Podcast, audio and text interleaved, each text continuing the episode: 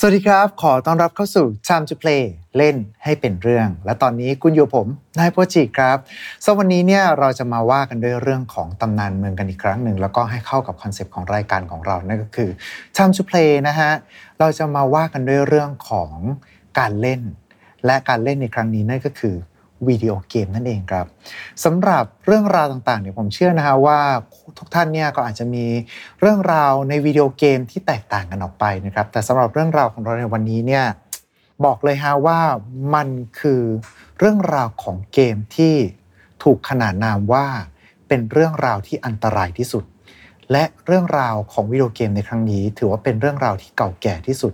ในวงการเกมด้วยเช่นเดียวกัน ถึงแม้ว่าทุกวันนี้เนี่ยคือด้วยความที่วิดีโอเกมมันถูกสร้างมายังไม่ถึงหนึ่งช่วงอายุคนดีนะครับ แต่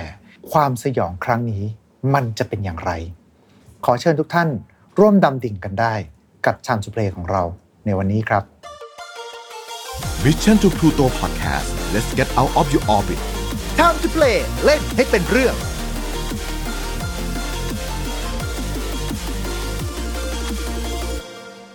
ถึงแม้ว่าทุกวันนี้นะครับจะมีบทวิจัยต่างๆ มากมายที่เกี่ยวข้องกับวิดีโอเกมนะครับว่าไม่ได้มีความเกี่ยวข้องกับการสร้างความรุนแรงใด ๆ ก็ตาม แต่ว่าถ้าย้อนกลับไปสักประมาณช่วง 40 กว่าปีที่แล้ว ตอนช่วงประมาณยุค 80 นะฮะก็คือช่วง 1980 จนกระทั่ง 1990 เนี่ยก็เรียกได้เลยนะครับว่าหลาย ๆ คนเองเนี่ยก็เนื่องจากมันเป็นสื่อใหม่ ๆ เข้ามา แล้วก็เลยทำให้เกิด เสียงวิพากษ์วิจารณ์ในสังคมค่อนข้างเยอะ และเรื่องราวต่างๆ ที่เกี่ยวข้องในวันนี้เนี่ยก็มาจากช่วงยุคสมัยนั้นอยู่เหมือนกันนะครับว่าตัวเกมแล้วจริง ๆ แล้วเนี่ยมันอาจจะถูกสร้างขึ้นมา ไม่ใช่เพราะว่ามันเป็นสิ่งบันเทิง แต่ว่ามันสร้างขึ้นมา เพราะว่ามันเป็นอุปกรณ์ที่ใช้ในการทดลองลับๆ อะไรสักอย่างหนึ่งของรัฐบาลหรือเปล่า โดยในสำหรับในช่วงยุค 80 เองเนี่ยถือได้เลยครับว่า เป็นยุคทองของวงการเกมยุคหนึ่งเลยก็ว่าได้ โดยแต่ละบ้านเนี่ยก่อนที่จะมีคอมพิวเตอร์เป็นของตัวเองนะครับหรือว่าจะมีเครื่องคอนโซลก็คือเครื่องเล่นเกมที่เอาไปต่อกับทีวีเนี่ยในยุคนั้นครับกระแสของอุตสาหกรรมเกมเนี่ยถูกสร้างเม็ดเงินมหาศาล แต่ไม่ได้มาจากสิ่งเหล่านี้ครับ เพราะว่าเม็ดเงินมหาศาลนั้นเนี่ยมาจากสิ่งที่เรียกว่าเกมอาร์เคดครับ หรือว่าที่ในบ้านเราเนี่ยมักจะเรียกกันอย่างติดปากว่า เกมตู้นะฮะ โดยตำนานในยุคนั้นเนี่ย ถ้าเกิดว่าเป็นเกมที่เรียกได้ว่ารับความนิยมสูง ๆ เลยเนี่ยก็จะมีอย่างทาง Space Invader Pac-Man เกมกาลาก้า หรือว่าเกมอย่าง Donkey Kong ครับ ซึ่งเกม Donkey Kong เองเนี่ยก็เป็นเกมที่มีตัวละครระดับตำนานอย่างมาริโอปรากฏตัวขึ้นเป็นครั้งแรก และในยุคนั้นเนี่ยยังไม่เรียกว่ามาริโอนะครับ ยังเรียกว่าจัมแมนอยู่เลยครับ ดยในยุคเริ่มแรกเนี่ยเรียกได้ว่านวัตกรรมที่ถูกเรียกว่าวิดีโอเกมเนี่ยได้รับความนิยมมาก ทั้งวัยรุ่นในสหรัฐอเมริกา ก็จะพากันไปที่ game center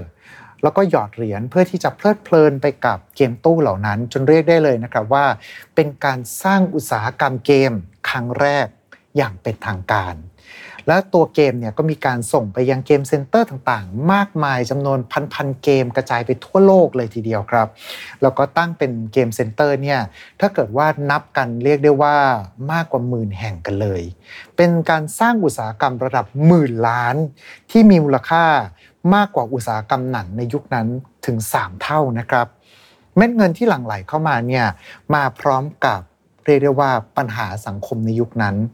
โดยตัวเกมเนี่ยถูกมองว่าเป็นเรื่องใหม่ที่ผู้ใหญ่อาจจะไม่เข้าใจ แล้วก็มองว่าเกมเซ็นเตอร์เนี่ยเป็นแหล่งมั่วสุมของวัยรุ่น ที่มีส่วนของยาเสพติด แล้วก็การพนันต่างๆ เข้ามาเกี่ยวข้อง เรียกได้ว่าเป็นการตื่นตูมทางด้านจริยธรรมในยุคนั้นเลยก็ว่าได้ครับต่มาถึงตรงนี้เนี่ยคงไม่ได้มาเล่าถึงประวัติของวิดีโอเกม แต่ว่าจะมาเล่าถึงเหตุการณ์ประหลาดเหตุการณ์หนึ่งที่เกิดขึ้น มันเกิดในร้านอาเคดแห่งหนึ่ง ในเมืองพอร์ตแลนด์ รัฐโอเลกอน ประเทศสหรัฐอเมริกาในปี คศ 1981 ครับ จากที่ปกติแล้วเนี่ยร้านตู้เกมตู้เวิร์ดก็จะมีการนำเกมใหม่ ๆ เข้ามาเพื่อเสิร์ฟให้กับเกมเมอร์ในยุคนั้น หรือว่าบางครั้งเนี่ยอาจจะเป็นตัวบริษัทผลิตเกมเองเนี่ยเขาก็นำเกมต่างๆ เข้ามาโดยที่มีการแปะป้ายว่า new game เฉยๆนะครับ เพื่อส่งมาทดลองตลาด แล้วก็ดูว่าผลตอบรับของลูกค้าเป็นยังไงก่อนที่จะผลิต แล้วก็ส่งขายไปทั่วประเทศ ในยุคที่ยังไม่มีอินเทอร์เน็ตครับอย่าว่าแต่อินเทอร์เน็ตเลยฮะกระทั่งข่าวสารต่างๆเนี่ยยังติดตามผ่านทางนิตยสารซะเป็นส่วนใหญ่ การแพร่กระจายของข่าวสารเนี่ยจึงเรียกได้ว่ามีความเชื่องช้ามากครับ แต่แล้วเหตุการณ์นี้มันเกิดขึ้นณ เกม arcade หรือว่าณร้านเกมตู้ร้านหนึ่งครับ ที่มีเกมใหม่เข้ามา และเกมนั้นมีชื่อว่า Polybius เกม Polybius เนี่ยอาจจะแตกต่างจากเกมในยุคนั้นสักเล็กน้อย เพราะว่าตัวเกมตู้ตัวตู้เนี่ยถ้าเกิดว่าพูดถึงเกมอื่นๆ ก็มักจะมีการประดับไปด้วยสีสันต่างๆ อาจจะเป็นการแปะป้ายว่านี่คือเกมอะไร เช่นถ้าเกิดว่าเราไปดูภาพเกมอย่างเครื่องแพ็กแมนเองเนี่ยก็คือแทบจะตะโกนออกมาเลยว่า ฉันคือเครื่องแพ็กแมนนะ แต่ว่าเจ้าเกม Polybius ครับ มันมาในตู้สีดำสนิทครับ หน้าจอเนี่ยมีเพียงแค่โลโก้เป็นสีฟ้าตัดกับสีเขียวที่เขียนเอาไว้ แล้วก็บริษัทชื่อผู้ผลิตเท่านั้นครับ ตามที่บอกมาเนี่ยก็คือมีคนต่างๆเนี่ยโอ้โหในยุคนั้นถือว่าเกมนี้บูมมาก มีเกมเมอร์มากมายครับที่ต่อคิว เพื่อจะรอเล่นเกม Polybius นี้เอาไว้ ซึ่ง มันมีเพียงแค่ตู้เดียวในร้าน และตัวเกมก็ถูกอธิบายไว้ว่ามันเป็นเกมแนว shooting ยานยิง ผสานไปกับเกมแนว puzzle ที่ต้องขบคิดว่าคุณจะต้องยิงไปตรงไหน ยิงไปจังหวะไหนถึงจะสามารถจัดการกับเหล่าศัตรูได้ด้วยกราฟิกที่เรียกได้ว่าล้ำหน้ากว่าเกมอื่นๆ ในยุคนั้นมาก ๆ นะครับ สีสันสดใสเนี่ยไม่ได้มีเพียงแค่เส้นสีสี ภายใต้ความจุไม่กี่ใบเท่านั้น เกม Polybius จึงเป็นที่นิยมในร้านเกมตู้แห่งนั้นมาก แต่เรื่องราวของเกมที่มาเพื่อสร้างความสนุกเนี่ยกลับกลายเป็นว่าเกมนี้ส่งผลร้ายกับผู้เล่น มีเรื่องราวต่างๆ มากมายครับว่า Polybius เนี่ยมีการฝังข้อความแนว subliminal หรือว่าเป็นข้อความที่ค่อยๆ กระตุ้นจิตสำนึกของผู้เล่น ให้รู้สึกได้ถึงความอยากเอาชนะ การทำให้สกอร์ให้ได้ ผู้เล่นบางส่วนครับ มีการรายงานว่า หลังจากที่เล่นเกมนี้ไป ก็รู้สึกคลื่นไส้ เวียนหัว ปวดไมเกรน ไปจนถึงฝันร้าย มีอาการชัก หมดสติ หรือว่าความทรงจำบางส่วนขาดหายไป บางคนก็กล่าวด้วยนะครับว่าหลังจากที่เล่นเกมนี้ไปแล้วเนี่ยเกิดเห็นภาพหลอนครับ เห็นเป็นผู้หญิงสักคนหนึ่งยืนอยู่ที่หางตาบางคนก็บอกด้วยนะครับว่า ไอ้ข้อความที่กระตุ้นจิตสำนึกเนี้ย บางข้อความมันขึ้นมาว่า ให้คนเหล่านั้นไปจบชีวิตของตัวเอง หรือบางคนก็มีเหตุการณ์ที่เสียชีวิตที่หน้าตู้นั้นเลยก็มีครับ เรื่องเล่ายังไม่จบเพียงเท่านั้นครับ หลายๆคนให้การว่ามีการเห็นคนใส่ชุดสีดำสนิทมาที่เครื่อง แล้วก็จดข้อมูลอะไรสักอย่างหนึ่งจากหลังเครื่องนั้น เรื่องราวเหล่านี้เองเนี่ยเริ่มที่จะมา กระทบกันมากขึ้น จนกระทั่งสร้างมาเป็นทฤษฎีสมคบคิดว่า แท้ที่จริงแล้ว Polybius เนี่ยอาจจะถูกสร้างมาโดยรัฐบาล เพื่อพยายามจะทำการทดลองอะไรสักอย่างในช่วงสงครามเย็นนั้น อาจจะกำลังพยายามจะหาคนที่เหมาะสม เพื่อที่จะทำมาเป็นภารกิจเป็น super soldierหรือว่าอาจจะเป็นการทดลองในการสะกดจิตก็เป็นไปได้ และหลังจากนั้นไม่นานครับ ตู้โพลิเบียส ก็หายไปจากร้านเกมตู้นั้น จนถึงทุกวันนี้ยังไม่มีใครค้นพบ เหลือเพียงแค่ตำนานที่ถูกเล่าขานผ่านทางเว็บบอร์ด หรือว่าปากต่อปากเท่านั้น ถึงการเคยมีตัวตนของเจ้าเครื่องโพลิเบียสนี้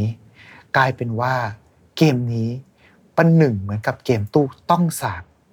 ชื่อของโพลิเบียสเองก็ถูกไปตีความในหลากหลายความหมายนะครับ เพราะว่าชื่อนี้ก็ถูกไปพ้องอยู่กับนักประวัติศาสตร์ชาวกรีก ที่มีชื่อว่าโพลิเบียส ซึ่งเป็นคนที่คิดค้นในการเข้ารหัสลับ Polybius Square อีกด้วย ชื่อของผู้พัฒนาเองก็มาจากภาษาเยอรมันนะครับเป็นคำว่า s i n n e r s c h o s e n ที่แปลคร่าวๆ แปลว่าการรับรู้และการลบล้างด้วยองค์ประกอบเหล่านี้ครับยิ่งทำให้สร้างตำนานของโพลิเบียสเนี่ยดูน่าสมจริงสมจังมากขึ้น และนี่ก็คือเรื่องราวตำนานเมืองของเกมตู้ปริศนาที่ถูกเรียกว่าโพลิเบียสนั่นเองครับ แต่แน่นอนนะครับว่าตอนนี้คุณอยู่กับรายการ Time to Play ครับ เราเนี่ยจะมาถอดรหัสกันกับตำนานเมืองฉบับนี้นะครับ ว่าสรุปแล้วความเป็นจริงของมัน คืออะไร มีอะไรที่แฝงอยู่ภายใต้เรื่องเล่าชาวเน็ตนี้หรือไม่นะครับ มีคนมากมายเนี่ยพยายามที่จะตามหาตัวตนของเกมตู้ที่หายสาบสูญในตำนานเครื่องนี้ ไม่ใช่ในเชิงในการตามหาตำนานเมืองเพียงอย่างเดียว แต่ว่าต้องการที่จะนำมารักษาเอาไว้ในฐานะของ lost media หรือว่าสื่อที่หายสาบสูญไปตามกาลเวลาด้วยเช่นเดียวกัน แต่ว่าการค้นหาต่างๆนั้น ทุกการค้นหาคว้าน้ำเหลวไปครับ มีการตั้งข้อสงสัยว่า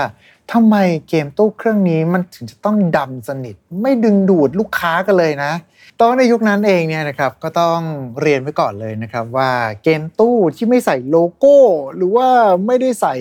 ข้อความใด ๆ เอาไว้เนี่ยอันเนี้ยแจ้งไว้ก่อนเลยว่าเป็นเรื่องปกตินะครับ เพราะว่าในรัฐโอเรกอนเองเนี่ยในยุค 80 ถือได้เลยนะครับว่าเขาเป็นพื้นที่ในการทดลอง product ใหม่ๆ สำหรับเกมตู้อยู่แล้ว ดังนั้นเนี่ยการที่จะมีแค่ตู้เกมมาอย่างเดียว ทาสีดำสนิท แล้วก็ไม่มีโลโก้ใดๆเนี่ยถือได้ว่าค่อนข้างที่จะยังคงเป็นเรื่องปกติครับ หรือว่าสุดๆก็คืออาจจะมีการเขียนว่า new game เอาไว้ เพื่อที่จะทำให้ทางบริษัทผลิตเกมเนี่ยสามารถมาทดสอบเกมได้ว่า มีความสนุกมากน้อยขนาดไหนก็จะได้นำไปปรับ แล้วก็ก่อนที่จะผลิตแล้วก็ส่งไปขายยังทั่วประเทศ แต่ที่น่าสนใจจริงๆ นั่นก็คือ ข่าวสารครับ ถึงแม้ว่าจะเป็นยุคที่ไม่มีโลกอินเทอร์เน็ตอยู่ณขณะนั้นก็ตาม แต่ว่าในยุคนั้นเองเนี่ยก็เริ่มที่จะมีนิตยสารเกมกันแล้วนะครับ แต่ว่าข่าวของ Polybius เนี่ยกลับไม่มีการรายงานในสำนักพิมพ์ไหนเลย ถึงแม้ว่าจะเป็นเกมฮิตก็ตาม ซึ่งตรงนี้เนี่ยถือได้เลยนะครับว่าเป็นเรื่องราวที่ผิดปกติมาก ๆ เพราะการที่มีเกมเกมหนึ่งที่มีคนต่อคิวจำนวนมากเนี่ย แต่กลับไม่มีการรายงานข่าวในนิตยสารฉบับใดเลย มันเป็นเรื่องที่ไม่น่าจะใช่ เป็นเรื่องที่ผิดปกติ และกว่าที่จะมาพูดถึงเรื่องของโพลิเบียสในฐานะตำนานเมืองเนี่ยก็คือหลายปีหลังจากนั้นกันเลยทีเดียวนะครับ ที่นิตยสารเนี่ยเอาเรื่องนี้มารายงาน